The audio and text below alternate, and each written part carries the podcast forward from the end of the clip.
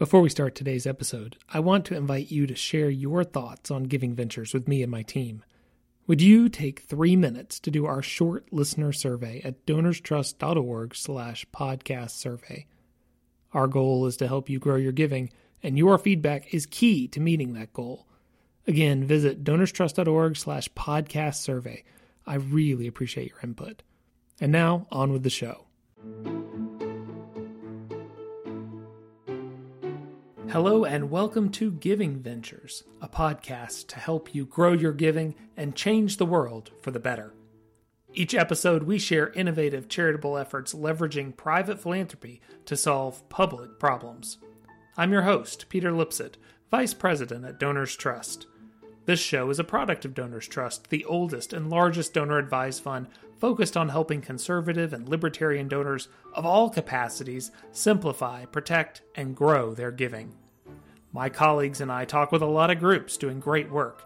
This show lets us share a bit of what we learned with you so you can discover new projects for your own philanthropy.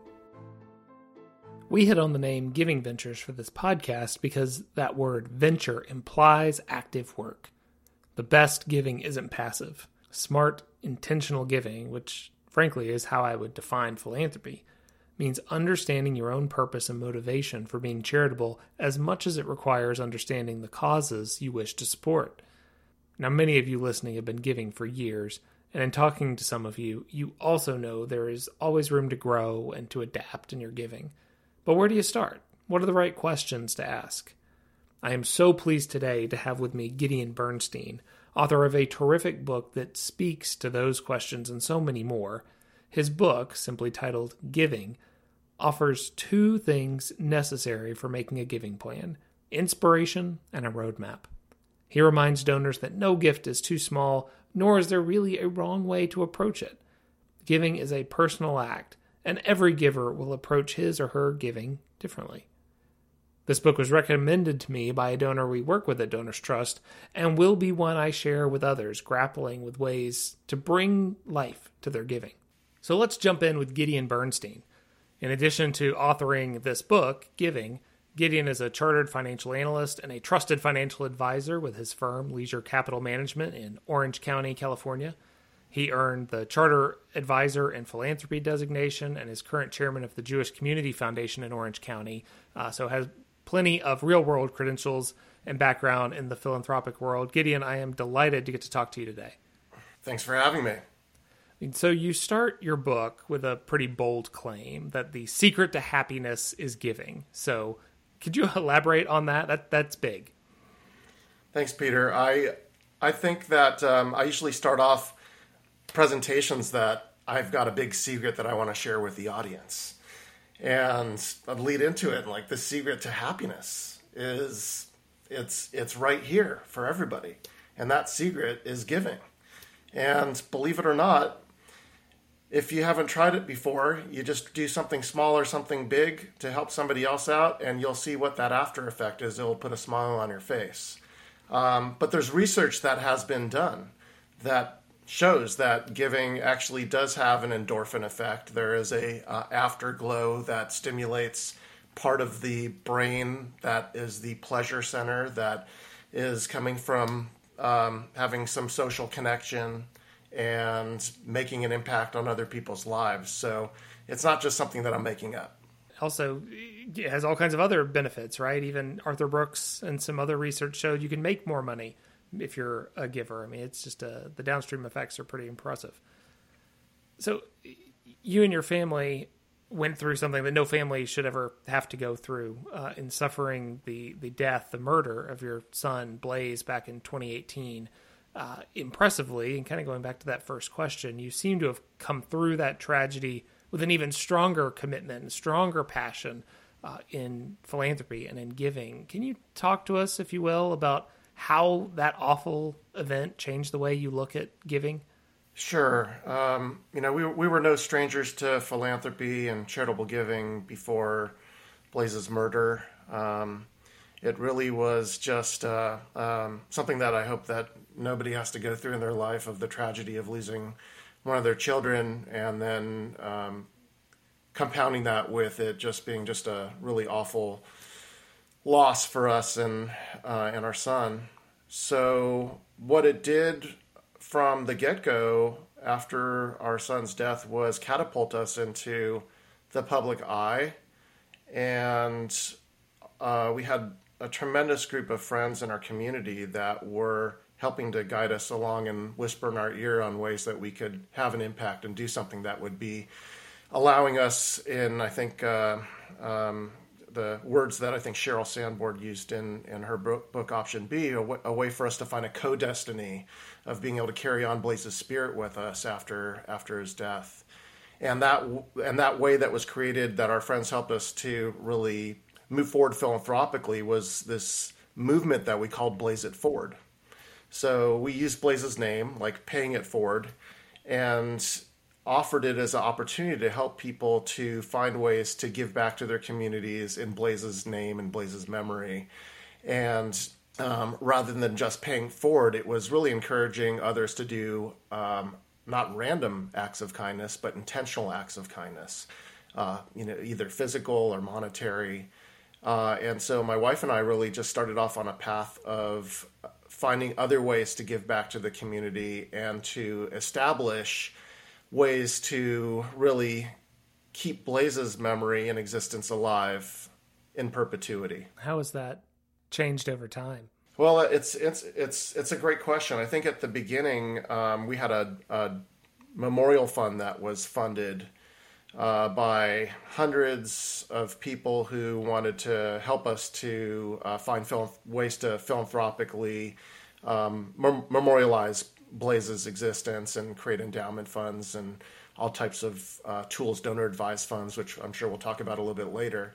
So, um, so one way that we did at the beginning was setting up a few endowments that were going to support areas that Blaze was interested in or involved in.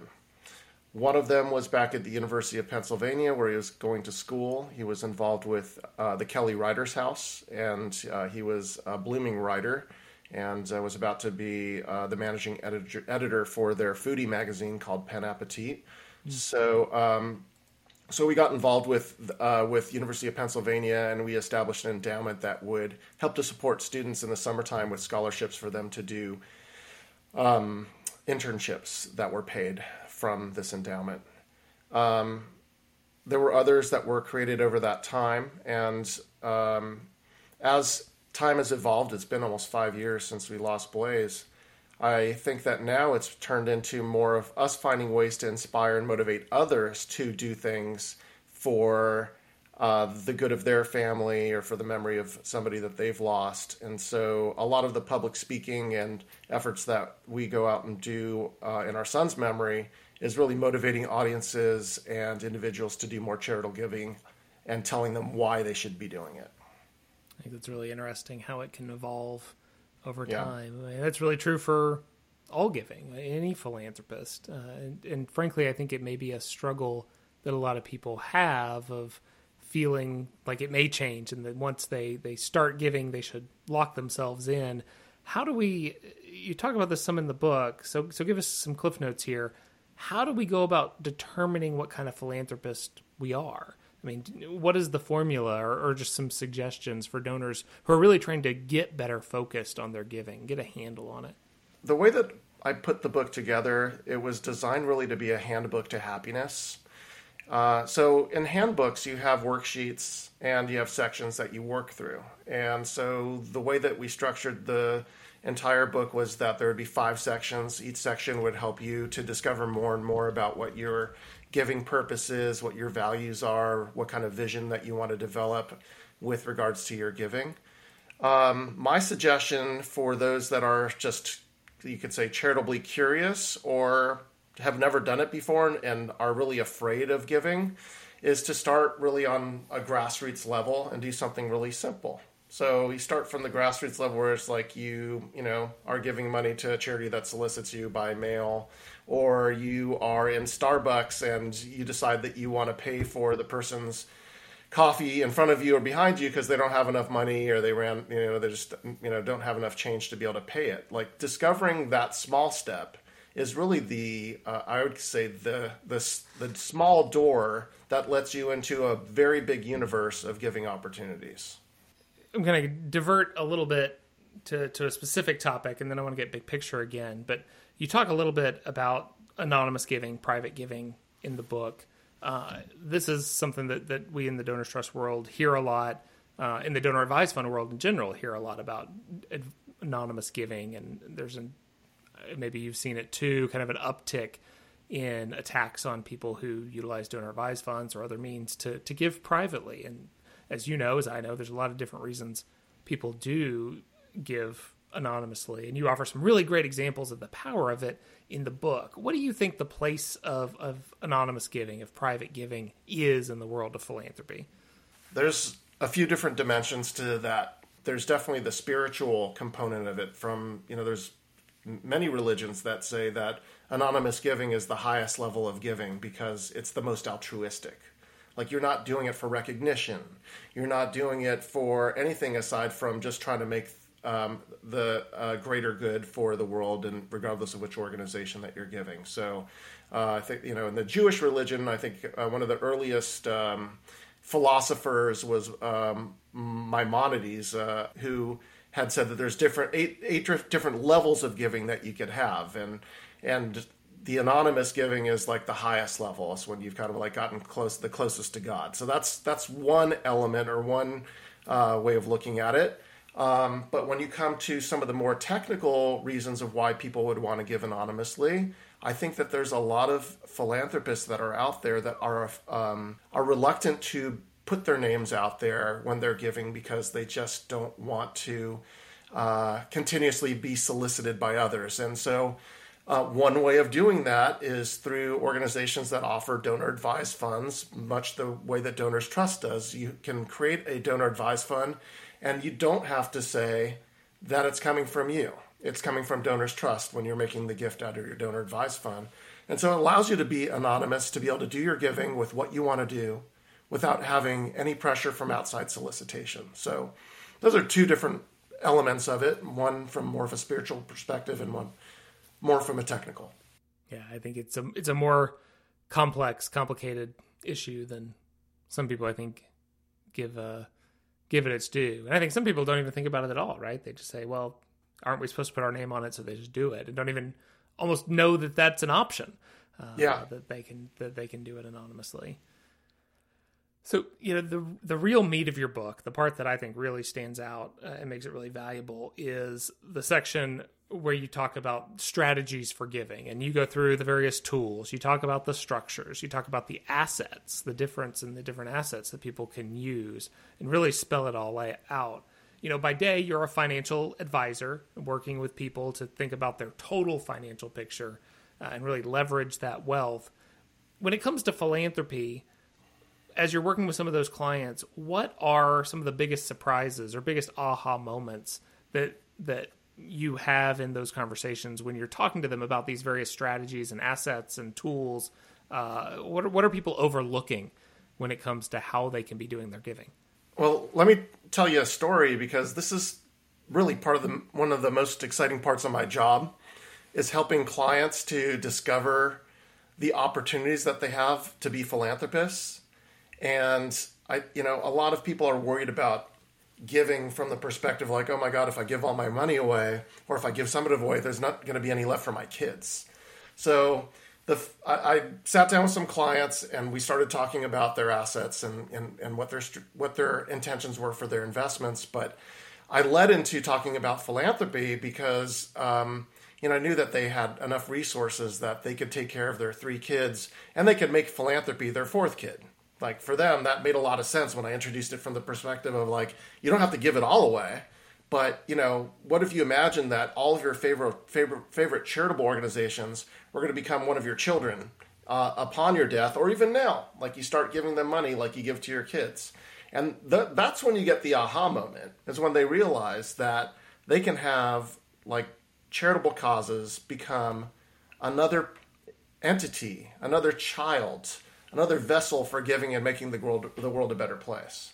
So the conversations usually go into talking about how easy it is to be a philanthropist and how easy it is to really play in the big pool. You don't have to be Bill Gates or Warren Buffett to be a philanthropist anymore. You can have a your own private donor advised fund, which which in effect is just like any um, uh, charitable entity, uh, quasi private foundation, and you get a lot of benefits from creating the donor advised fund for very little cost, and you can donate appreciated stock to it every year and you get the tax write off and it makes it super easy for you to be able to do your charitable giving in the future.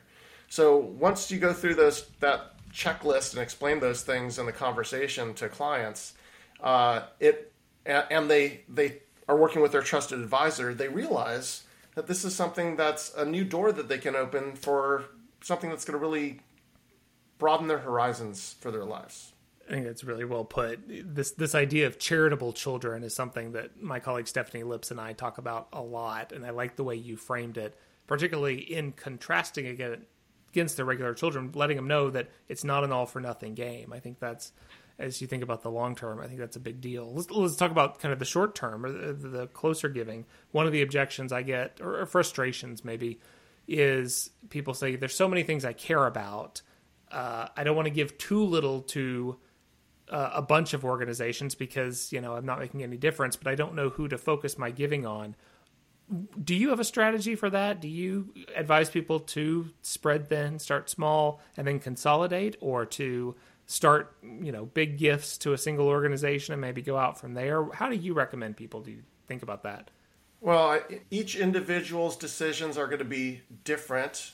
My belief is that if you start small and you're working with different organizations, that your favorites, the ones that are really going to be meaningful to you, are going to come to you in, in two different ways. One is your involvement and what resonates with you.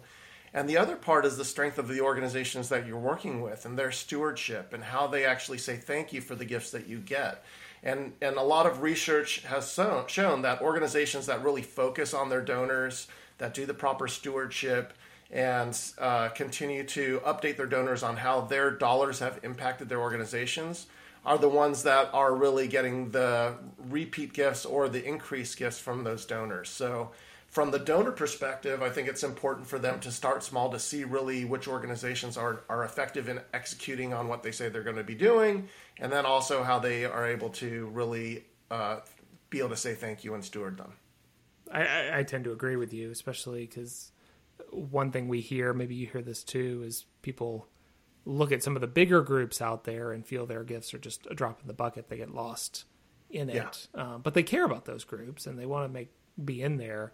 Um, but then they want to have leverage too. And I think your your approach of kind of trying a bunch of different things allows them to find those potentially smaller organizations where they can have more leverage in the future.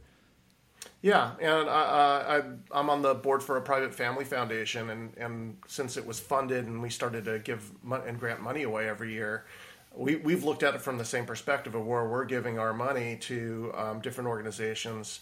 The ones that we feel like our dollars are having a bigger impact are the ones that are getting bigger dollars from us. So uh, I think the individual giver will probably go in that direction as they get more comfortable with the organizations and what they're doing and it kind of kind of feeds into a line that jumped out at me from the book um, that you know I think some people might even think it's controversial. I think you're probably right. Is you say quote strive to give without judgment and without the fear that you're giving wrong. No giving can do harm. Uh, you want to elaborate on that? That I mean, can really no giving do harm? Can we make mistakes in our giving? Is, are mistakes okay? I think that in giving, it's the best place for you to take risks. Um, there was a sermon that I listened to one time that resonated with me. You know, that um, I think that all of us walk around judging all day long. You walk by a homeless person or somebody that's got their hand out and they're asking for money. And the first thing that would always go through my mind is like, oh, he's going to go use it for drugs or he's going to go drink it away. Like, why should I give him money?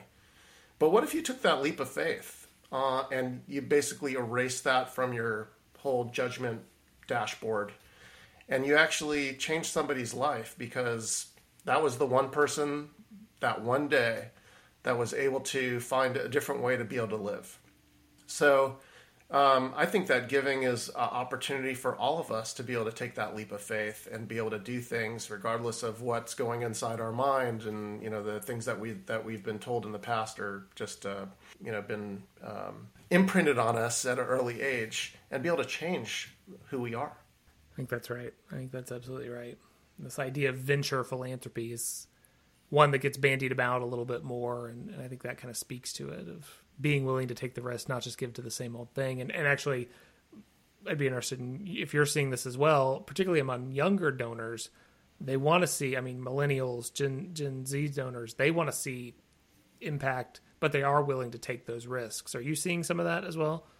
Yeah, absolutely. I think it's becoming more and more apparent that um, you know everybody wants to see direct impact, and they want to see how their dollars are being used. They want to see, a, uh, and and you know through the the venture cycle, it's like you know a return on investment. Like actually, it's like oh my god, like I actually gave money and it actually helped to like spur this whole development of uh, something that's like the butterfly effect. You know, one good thing happening, you know, unintentionally happening that's uh, benefiting others. So, one topic that we care a lot about at Donors Trust is the idea of donor intent. It's really bedrock to us this idea of ensuring that the donor intent gets preserved, that what the donor really cares about is how their dollars get used. What advice do you have for donors worried about that idea, that donor intent idea, that their charitable dollars are going to go astray over time?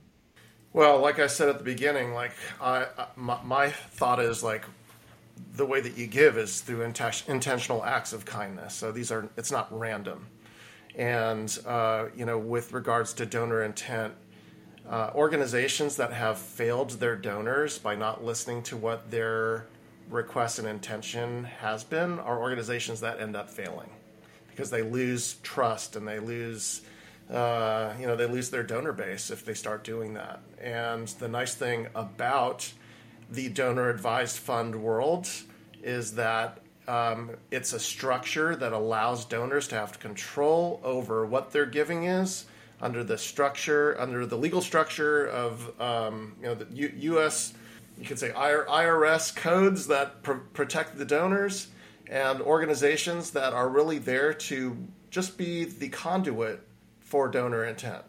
Well, thank you for that about thinking about donor intent. It's a it's a big deal. It's one I don't think gets enough airplay, and uh, and it's good to have people like you in the financial world and, and these advisors, these trusted advisors who can help people think it through. It's something we try to do as well. So, getting any kind of last word, parting word you want to leave with the audience as they think about how to continue to be more strategic in their giving?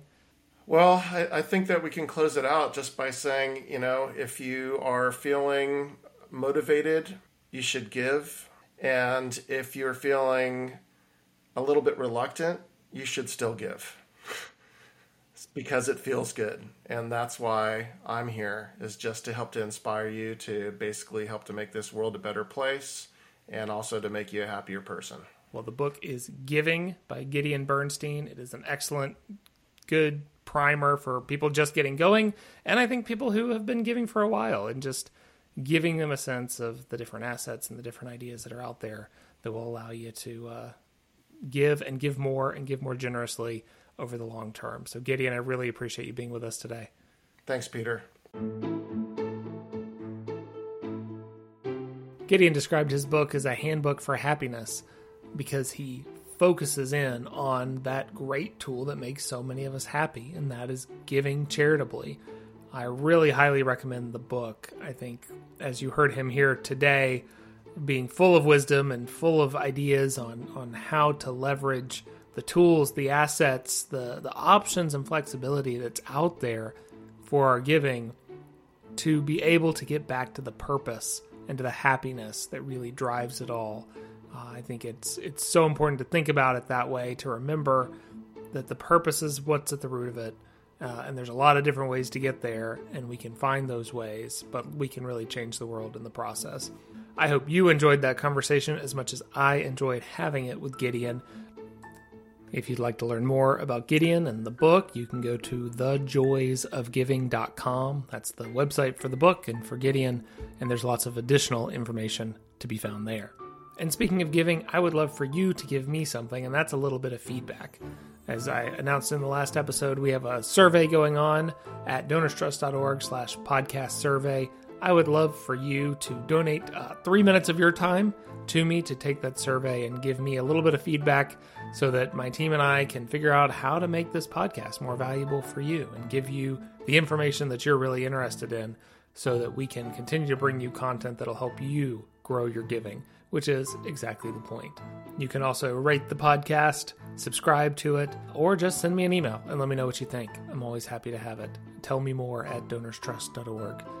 And we look forward to being back with another exciting guest or three in the very near future. And until then, until then, keep on giving and let's talk more soon.